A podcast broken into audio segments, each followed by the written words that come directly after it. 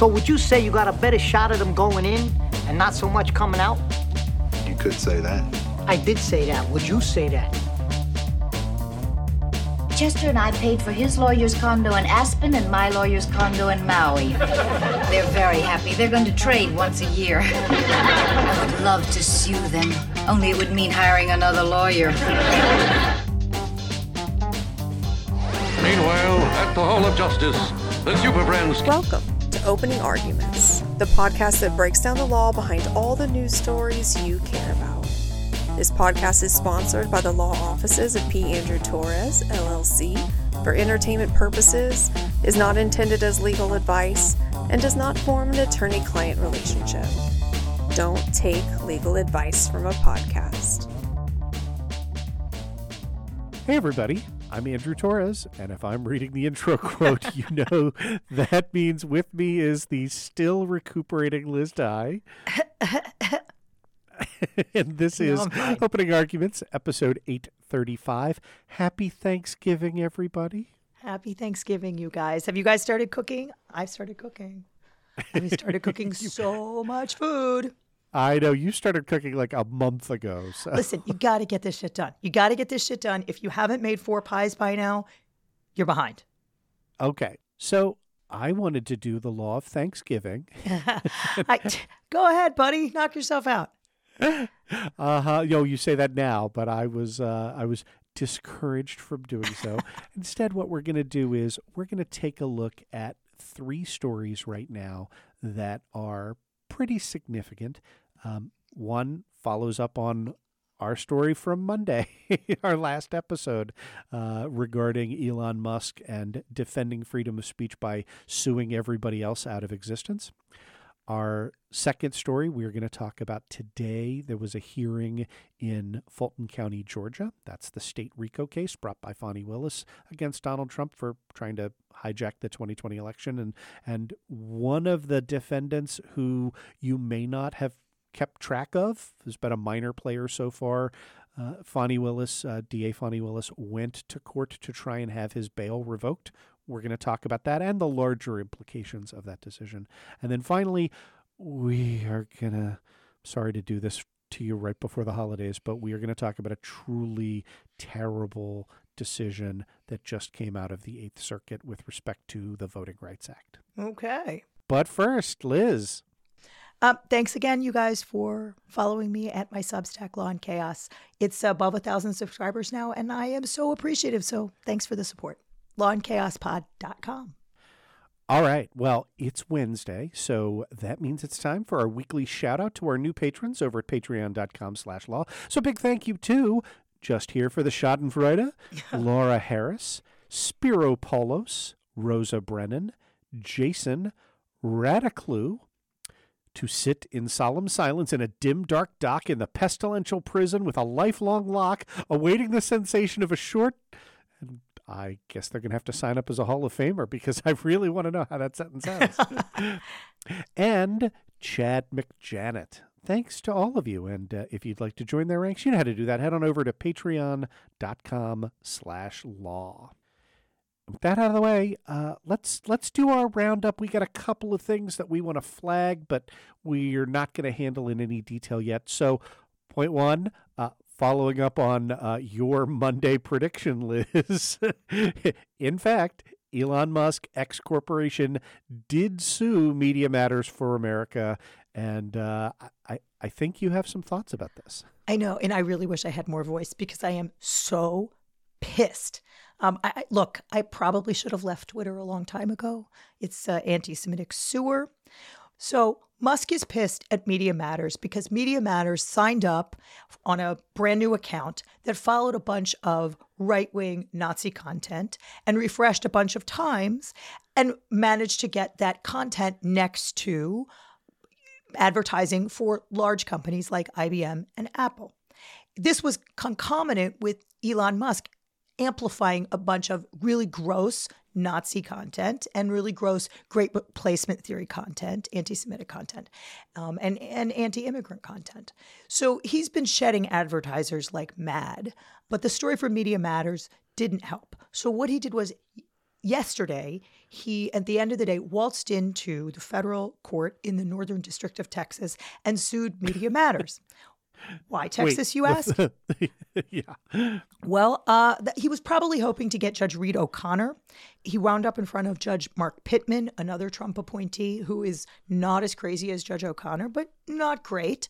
This is forum shopping at its best. This is a thing which Republicans decried for years when they demonized plaintiffs' attorneys. They said forum shopping was a terrible thing and a scourge of the judicial system, and now they're using it. So the theory of venue is one that we've talked about before. We've talked about this with that Kathy Griffin case.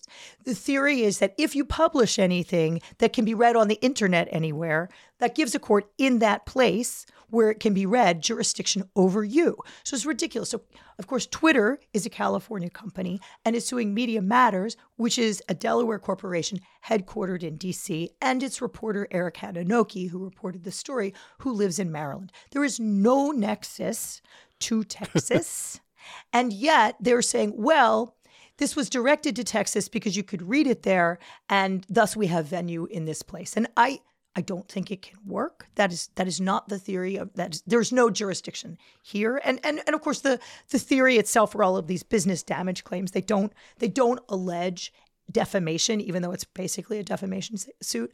They've admitted that this was content which was... It does allege business defamation. Right. But it doesn't... I mean, they're basically alleging all of this sort of fraud-type stuff.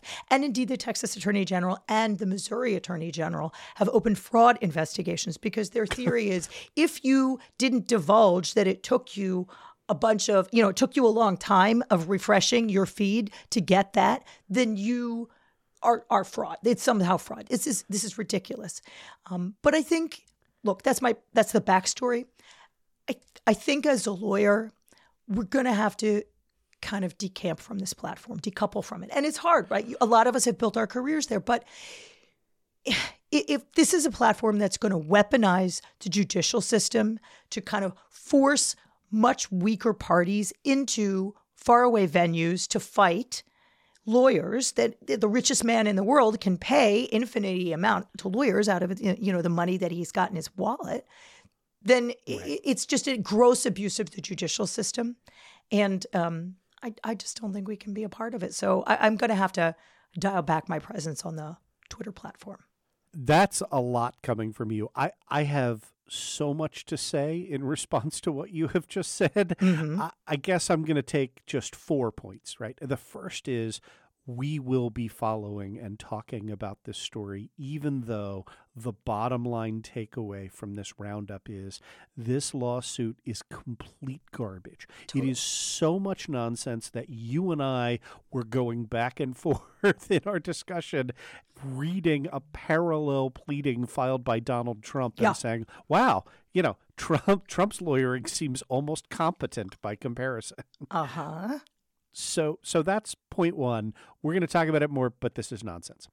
Point two is a point you have made to me at great length, and you've said it on the show, and I want to say it every time we talk about Elon Musk, and that is we have made by public shaming, and I don't mean we just opening arguments, but I mean those of us on the left who care about legal ethics have made it toxic for big firms to represent Donald Trump, Sidney Powell, and election denialists.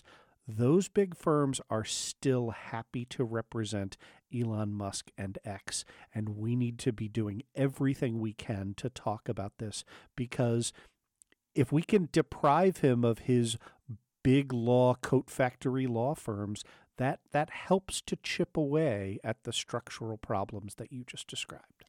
Right. So we talked earlier this week about the lawsuit against the Center for Countering Digital Hate, which published a similar thing and which Trump has sued. We talked at length about that. I believe it was in the Monday show. And he's got code factory lawyers on that, right? He's got McDermott, Will, and Emery. And yep. And he doesn't on this. He has the former Solicitor General of Texas. He has Judge Stone and another other people who have worked in the Texas Solicitor General's office. But he does not have big firms for this. And And we also talked about how he basically, his in-house counsel is this guy named Alex Spiro, who works at Quinn Emanuel, another very big firm.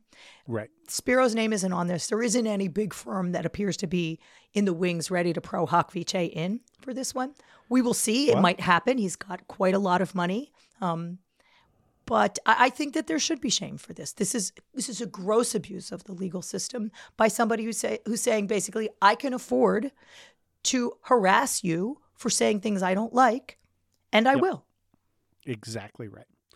So the third point that I wanted to articulate was what you began with in discussing forum shopping, because I don't want to say it's good when we do it and it's bad when they do it, but I also don't want to leave our audience with the Republican false equivalence. So let me unpack this just a little bit. For decades, the Republican argument against plaintiffs' lawyers has been that plaintiffs' lawyers engage in forum shopping in the sense that they will pick the jurisdictions that have the most favorable law in which to bring their claims. And relatedly, right, they may pick jurisdictions in which they believe there is a structural advantage to filing those claims as well. So, for example, I have talked about I had an 8-week trial in Beaumont, Texas. Beaumont, Texas is known as a very plaintiff-friendly jurisdiction against insurance companies, and I was representing Lloyd's of London at the time. Right? That's the charge of forum shopping that is leveled at the left, plaintiffs, Democrats, that kind of bag. What Republicans have been doing since Donald Trump got into office and replaced a third of the federal judiciary with folks whose sole qualification was being recommended by Leonard Leo of the Federalist Society is forum shopping for judges. Going to the Northern District of Texas Amarillo Division, knowing that you will only get Judge Kaczmarek. Going to the Southern District of Florida and filing in Fort Pierce, knowing that you have a damn good chance of getting Eileen Cannon, right? This is not forum shopping on a federalist level of, hey, maybe the population here is more supportive of us. Maybe the law is more supportive of us. This is, we managed to put hacks who do not care about the law into positions where they can then be empowered to rule on cases in a way that is utterly disconnected from their legal merit. And it's way worse. It is antithetical to the rule of law to be picking out an individual judge and bringing your case there. And the fact that we look at filing, and I had mentioned this to you when we first started talking about this case, the underlying claims in this, right, the business torts, the business defamation, the tortious interference with prospective business advantage, Texas law is terrible on those claims, right? So this is not classic forum shopping in that sense. This is forum shopping in, I hope I get a Trump appointee who, you know, hates the liberal media and wants to stick up for Elon Musk because Elon Musk is palling around with Nazis. Yeah, actually, it's interesting. I was talking to our buddy Mitchell Eppner about that today. And he said, look, it's clear why they don't want to be in California, even though Twitter's terms of service say all litigation with us will be in California. So, you know, they've already violated their own kind of covenant with their users. If you use our site, you will litigate in California. But that suppose that they had filed in D.C. D.C. also doesn't have a very strong anti-SLAPP statute. And if they had filed in D.C., they could maybe have an argument that, well, that's where Media Matters is and it's an appropriate venue. But having filed in a clearly inappropriate venue, if this case survives, it's going to probably get bounced to California, in which case then they're vulnerable to the anti-SLAPP laws of California, which are very strong. So Mitchell's point was, had they, you know, at least filed in D.C. where there was some rational nexus, they might have been able to get venue. But having done this idiotic forum shopping thing in Texas, when they get bounced, they're getting bounced back to the Ninth Circuit. And Republicans have always said, well, there's the Ninth Circuit is forum shopping. Filing anywhere in the Ninth Circuit is forum shopping. And then they invented these single member districts. But now they're going to wind up back in the Ninth Circuit because that's where all this stuff winds up. That's where the tech companies live, is in California. Too bad, so sad. All right. And then my last point was going to be the similarities between this case and CCDH, in that the allegations that are tantamount to fraud are really critiques on the methodology of the defendants' approach in publishing stories, right? With CCDH, they said, look, you didn't vet enough sources before concluding that, you know, Twitter was making money off of Nazis. And here the argument is, look, you had to deliberately engineer this particularly curated feed in order to get an Apple ad that, you know, shows up below, you know, explicit white nationalist content. And the counter response to that is sort of twofold. That number one, you guys are supposed to be the free speech warriors, and free speech includes the right to present poorly vetted or not scientifically collated data. And number two, that assuming, right, this is assuming that these allegations are true, which, you know, I think there are very good arguments of methodology is fine, right? But the second point is, even if that is true, and even if you are sort of selectively curating the feed, that's not defamation, that's not fraud. So, right. And, you know, even if it can only happen under these weird, straitened circumstances, if you've told your advertisers that it can never happen, and it does happen, and then they leave you, that's your problem. That's not Media Matters for America's problem. But if they wanted to do this, Ted Boutros is the lawyer for Media Matters. In this case, he's a very famous First Amendment lawyer. If they want to do this and have Ted Boutros depose Apple as to why it left and what proportion, how many times would it be okay for Apple's ads to appear next to Nazi content? IBM, how much anti-Semitic white power shit do you want to have your stuff next to? How many times? How many appearances? Like, this is ridiculous. This case is just to harass Media Matters. And they know it's not going anywhere. Yeah, there's not that much rat parts in the hot dogs. It's not a great delicious. Okay. Next up, today we had an emergency hearing in Fulton County, Georgia, in the state RICO case against Donald Trump on the defendant Harrison Floyd. And you might not recall who that is. We'll tell you a little bit about that. But District Attorney Fani Willis went into court on an emergency basis to get his, that is Floyd's, bond revoked and have him return to prison pending trial. That was denied by Judge McAfee. And let's talk about that a little bit. So here's what had happened. Harrison Floyd, still a proud member of MAGA Nation, is charged with 3 counts in Fulton County. He's charged with the RICO because everyone is charged with the RICO. And then he is charged with 2 counts of attempting to intimidate Ruby Freeman. And this is a particularly gross set of activities. And Liz, I know you're eager to talk a little bit about what Floyd is alleged to have done. Yeah, he participated in this effort to try and get Ruby Freeman to say that she and her daughter, Shay Moss, who were both poll workers in Atlanta, had fed fraudulent ballots into the tabulators, as Rudy Giuliani and Donald Trump insisted that they had. It didn't happen. This is that whole thing with the water main leak and the counting, you know, when they were counting the votes in Atlanta on election night. It did not happen, but he participated in this effort to kind of intimidate her. And first that they were trying to reach out to her, and they were saying that other African Americans would be able to be a better liaison. And then they were just basically trying to intimidate her and, you know, sort of citizens arrest her. It was very scary for her. Yeah, and Ruby Freeman has hired counsel, hired an outside firm to monitor individuals targeting her online, has had to move, I mean, you know, it's just her life has been made miserable by Rudy Giuliani, Donald Trump, and MAGAland. So Harrison Floyd, over the past couple of days, has taken to Twitter and has posted a whole bunch of garbage, and I'm not going to go into it, but very clearly targeted Ruby Freeman, targeted Jenna Ellis, and continues to talk about, you know, how he did nothing wrong and, you know, the election was stolen in Georgia and all sorts of other stuff. Yeah, it's kind of rude for him to shit talk Jenna Ellis. Shit talking Jenna Ellis is my job, dude. Just stay out of my territory. Know your lane. Right. So, bottom line is Floyd was released and had to post a bond from a bail bondsman in order to not have to serve time in prison.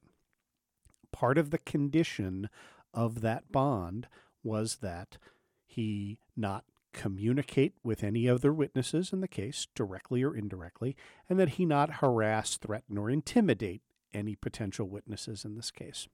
And Fani Willis looked at this crap storm on Twitter and said, "You've tagged Jenna Ellis. You were talking about Ruby Freeman. You're very clearly trying to influence, target, or harass potential witnesses in this case. So we want that bond revoked. We want you to go back to prison." And what Judge McAfee did was denied that motion in a hearing, by the way, that went terribly for Harrison Floyd. One of the only positive aspects was, as we have reported from Fulton County, Fani Willis typically delegates these motions hearings to somebody else from her staff. That's good practice.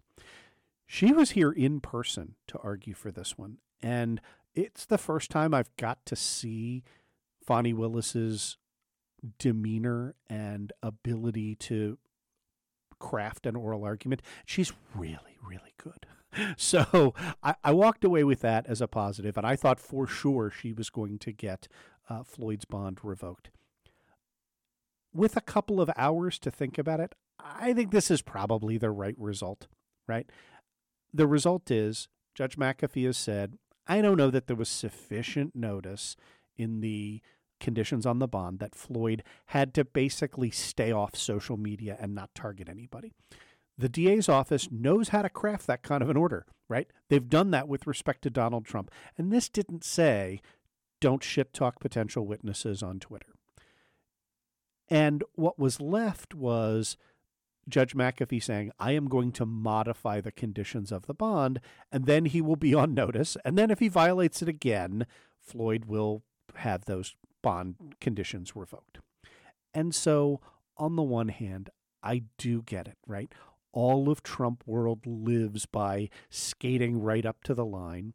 Floyd's counsel at the hearing said, I admit that some of his conduct seems to come very, very close to crossing the line. And, you know, Trump, there is no line, right? Trump just stomps all over it, right? And so it feels like the game plan is to try and shame and trash talk and intimidate witnesses. And every time you get away with it, there's a little sense of you got away with it.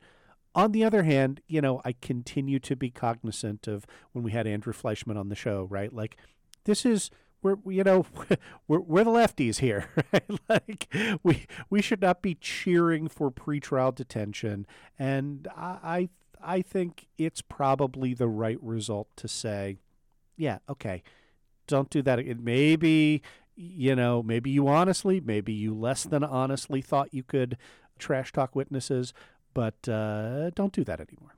Your thoughts, Liz? Yeah, I mean, look, we've had a lot of litigation about gag orders, and there was some discussion today by Fani Willis of some of those cases that we talked about on the show. And I feel like the elephant in the room in all of these cases is, suppose you put somebody like Floyd in jail, and then Trump does the exact same thing. What are you going to do with him? Because the likelihood that he's going to do that, pretty high.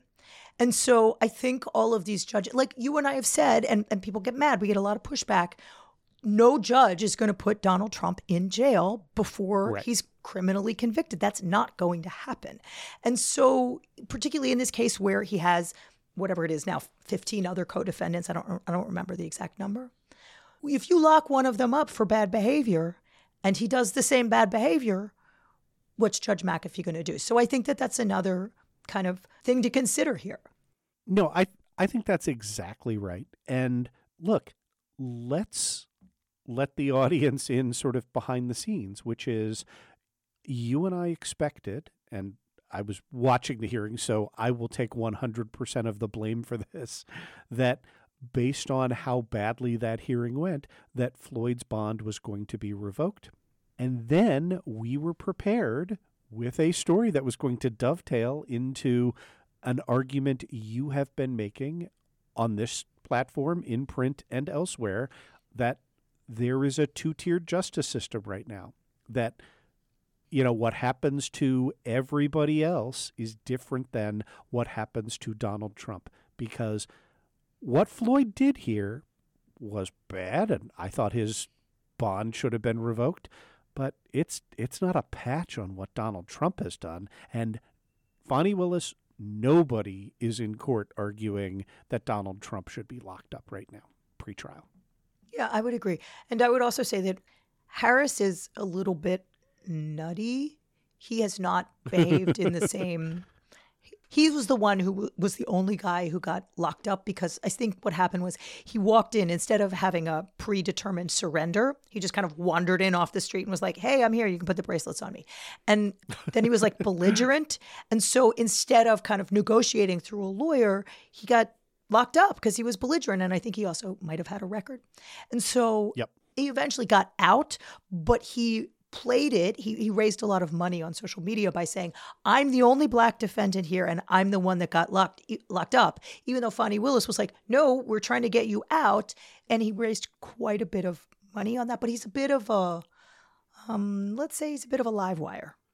Yeah, I think that's right. And we saw that in force at this hearing on Floyd's lawyer's behalf, highlighting on the tweet threads some of the racist invective that was directed at Harrison Floyd. And I believe he's a director of, Blacks for Trump or something, right? Like it's whatever, some garbage group that is designed to play off of that. But yes, that argument was made at the hearing. The other thing that I thought that was really, really interesting in watching this minor hearing unfold is something that you flagged and I want to expand on. And that is that the question here with respect to the bond is a recurring issue that we see from MAGAland, right? And that is, can the court impose conditions and then punishments if you violate those conditions that implicate your free speech, right? And so part of the argument that Floyd was making, and his lawyer made this explicitly on a couple of occasions and got slapped down, was, hey, my client just took to the airwaves to defend himself, to say he's done nothing wrong and that the charges are bogus. And he has a First Amendment right to do that. And what I thought was really, really significant and effective, and again, pretty much everything Fani Willis did struck me as really, really good lawyering. Fani Willis had a PowerPoint in which she immediately went to the Seattle Times case that we have previously talked about. And that case, as we described in episode 826, is the case in which the Supreme Court said, when the Seattle Times was a defendant in a libel action and not just reporting on somebody else's cases, that, hey, look, like, you're a participant in this litigation, so it is a lower threshold for you being gagged as a newspaper than it would be if you were reporting objectively on somebody else's trial, right? And that Seattle Times case, it's from 1982, is really dispositive of all of the terrible arguments that Donald Trump has been making across the board in every case, every time he says, my free speech, right? That is right. But like, you don't have the free speech to disrupt a judicial proceeding. You don't have free speech to intimidate witnesses. You don't have free speech to intimidate judges and their clerks, right? Like, it's just, that's not a good argument. And the fact that Fani Willis was instantly prepared to go to Seattle Times and more, right, had an in-depth PowerPoint prepared on this point. Right. And that Judge McAfee, as the predicate to his ruling from the bench, came out and said, I want to be very clear. You do not have a constitutional right to be released on bond. The case law is 100% in favor that a bond can restrain your rights. that they can restrain your constitutional rights, right? So, for example, like one of the very common conditions of releasing somebody on bond is to say you can't talk to any of your co-defendants until you go to trial, right? And like that's a clear violation. Like if we just said, Liz, you can't talk to your friends, like that would be a violation of your constitutional rights, but you could be required to give up your constitutional rights in exchange for not having to go to prison.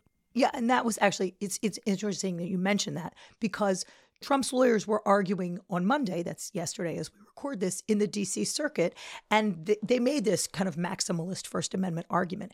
And the government said, look, that's ridiculous. We can lock you up pending trial. And if we can take away your right to like live in your house, we can definitely restrain your speech and say you can't intimidate witnesses on social media. So it is a good argument. I mean, because all of these people say the First Amendment. Well, you have a Fourth Amendment to be free, from searches and seizures. But that doesn't mean that, like, if you are deemed a danger to the public, then you can't be locked up pending trial. Being under indictment does involve a certain proscription of your liberties. Yep. For example, a frequent precondition to being released on your own recognizance is that you surrender any firearms. You have a Second Amendment right to own your guns, but not when you're a criminal defendant, right? It's just, well, the Fifth Circuit will probably take care of that soon. Yeah, I was giving you some low-hanging fruit to swing at on that one. The bottom line is Judge McAfee was 100% picking up what Fani Willis was putting down, and given that free speech argument is part of the substantive defense of most of the defendants on the RICO allegations, I think it gives you a pretty good preview of where he's heading and where various motions to dismiss that are going to be filed in this case are likely to wind up. So at the end of the day, I can't fault Judge McAfee for his decision, which was, to be very, very clear, as to summarize, he said, look, I believe the district attorney's office has shown that Harrison Floyd engaged in multiple technical violations of the terms of his release. But not every violation demands the same remedy of revocation of the terms of those bonds. So let's make sure that he knows he can't ever do it again. Let's preserve the right of the district attorney's office to come in and seek revocation if he does. But for now, I'm not going to put him away. And let's be honest, that would mean putting him away for the better part of a year, right? This is a long, long time. Mm-hmm. And ultimately, I don't know that Floyd has that much criminal exposure, right? in the main. So, yeah. Okay. That's case number 2. Case number 3 is a decision called NAACP v. Sanders out of the Eighth Circuit. Yes, Sanders is Sarah Huckabee Sanders. That had to be reminded because my brain stem keeps trying to throttle out the information that she is governor of Arkansas. But she is, and this case is terrible. Yeah. We are going to cover it in depth, but here's the summary of what you need to know. In 2014, you will recall in Shelby County versus Holder, the pre-Trump, John Roberts-led Supreme Court struck down the Voting Rights Act of 1965's pre-clearance requirement. That was Section 5. Section 5 said that any state with a history of disenfranchising African Americans, before they passed a law that would potentially disenfranchise African Americans, had to go to a 3-judge panel in the District of Columbia and get approval for that law. It is the primary mechanism by which we have prevented Republicans from disenfranchising black people throughout the Old South. And so, of course, the right-wing Supreme Court had to strike that down. It is a linchpin of their strategy to hold on to power despite being an increasingly smaller political minority. That left intact at the Supreme Court level, right? One of the arguments that John Roberts gave was, look, we've had a black president. There's not that much discrimination anymore. Racism's over. Right. And that we are lightly paraphrasing the Roberts opinion in Shelby County. But part of that was buttressed by law was, we're not doing anything about Section 2 of the Voting Rights Act. which specifically prohibits a state from discriminating against voters on the basis of race, and was amended by Congress to make clear that you did not have to prove specific intent, right? Section 2 says you can prove a discriminatory outcome. And we've had elections map expert Joe Dye come on the show. Oh, and home for Thanksgiving. And we have talked about Jingles versus Thornburg, right? The 1987 case that described what are now known as Jingles districts, right? So in other words, Section 2 is a much smaller mechanism than Section 5 because you have to wait until they do a bad thing and then, you know, hope that the Supreme Court listens, right? Like there's a lot of problems, but at least it was there and it let private parties, it let individuals sue and say, this district looks an awful lot like it is discriminating on the basis of race. Now, under NAACP versus Sanders, a 2-1 panel. By the way, this is an all-Republican panel, so you know, this is a George W. Bush appointee in dissent. But a 2-1 panel of the Eighth Circuit has ruled that individuals can't sue under Section 2, that only the Attorney General can sue. Think about what that means. That means if you have a Republican president who wants to suppress votes and you have a Republican attorney general, if the attorney general does not join in the lawsuit, then this decision, if allowed to stand, will say that that lawsuit gets dismissed for a lack of standing. And if you're thinking, how in the hell is that possible? The answer is it's not. But what you have is a right-wing activist Supreme Court that does not care about precedent, that has decided to rewrite a 60-year-old law because they think it means something different. So I don't know that they think it means something different. I think the answer is because they can, right? Because it entrenches a minority party in power, and that's who appointed them, right? Yep, absolutely. It means what they say it means. To be fair, I do not think that the Supreme Court is going to go this far.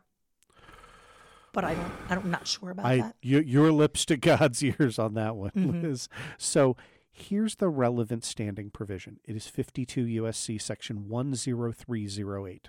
And it says, whenever any person has engaged or there are reasonable grounds to believe that any person is about to engage in any act or practice prohibited by, and then it lists the sections, and that includes Section 2 racial discrimination, the Attorney General may institute for the United States or in the name of the United States an action for preventive relief, including an application for a temporary or permanent injunction, restraining order or other order, and including an order directed to the state and local election officials to require them, one, to permit persons listed under the relevant chapters to this title to vote, and two, to count such votes.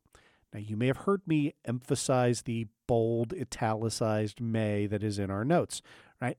Since 1965, since this law was passed, everybody, the people who voted on it, the people who voted against it, the plaintiffs who have brought those cases have understood what that means. May means may, right? Means individual voters can sue, and if the individual voters sue, then the Attorney General can look at it and go, I want to be a part of this case. I don't want to be a part of this case. And statistically speaking, this comes from the dissent, over the past 40 years, there have been what we know of as 182 successful cases brought under Section 2. Of those 182 cases, 15 were brought by the Attorney General standing alone, and the remaining 167, right, an overwhelming supermajority, were private plaintiff cases. In other words, everybody's always understood that this section means that you, as a voter, get to look up and say, hey, my vote doesn't count in this district. I am suing under the Voting Rights Act. And the Eighth Circuit has now decided to read that may as, no, this is the only party that can sue. And so if this is allowed to stand, going forward, no individual plaintiffs will be able to bring Section 2 cases under the Voting Rights Act. And that will be a really serious disaster. Yeah. So I think what is likely to happen next is that there will be a rehearing en banc. But I don't know, right? I mean, the Eighth Circuit is not—it's not the Fifth Circuit. It is a conservative circuit, but I don't know.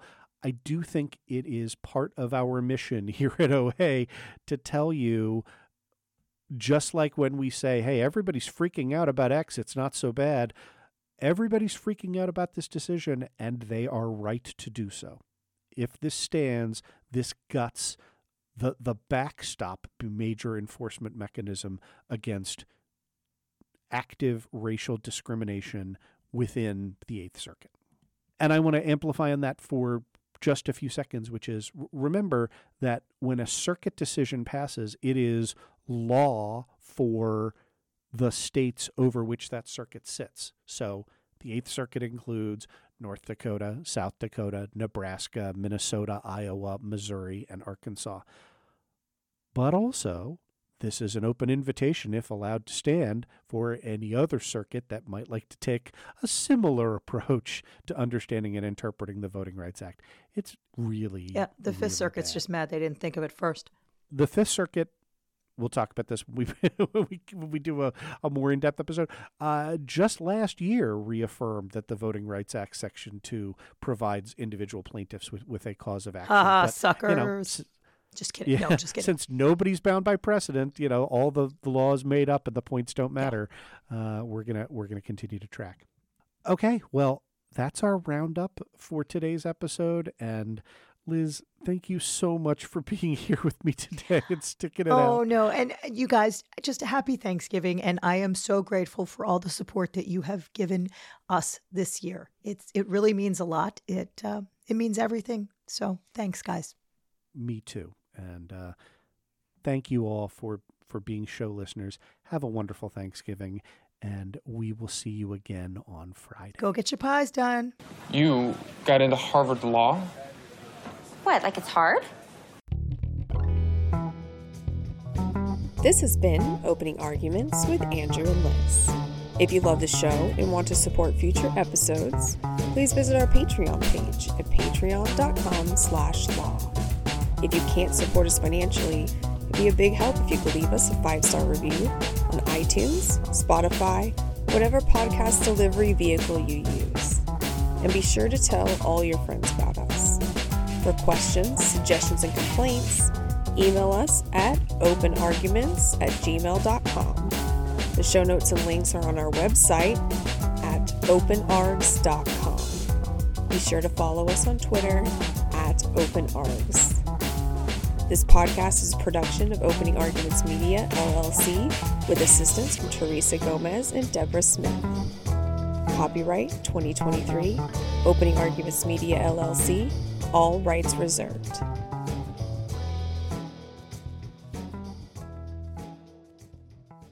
Should be fixed. Let me know. I believe, even when I get pissed off, that this isn't going to blow out now.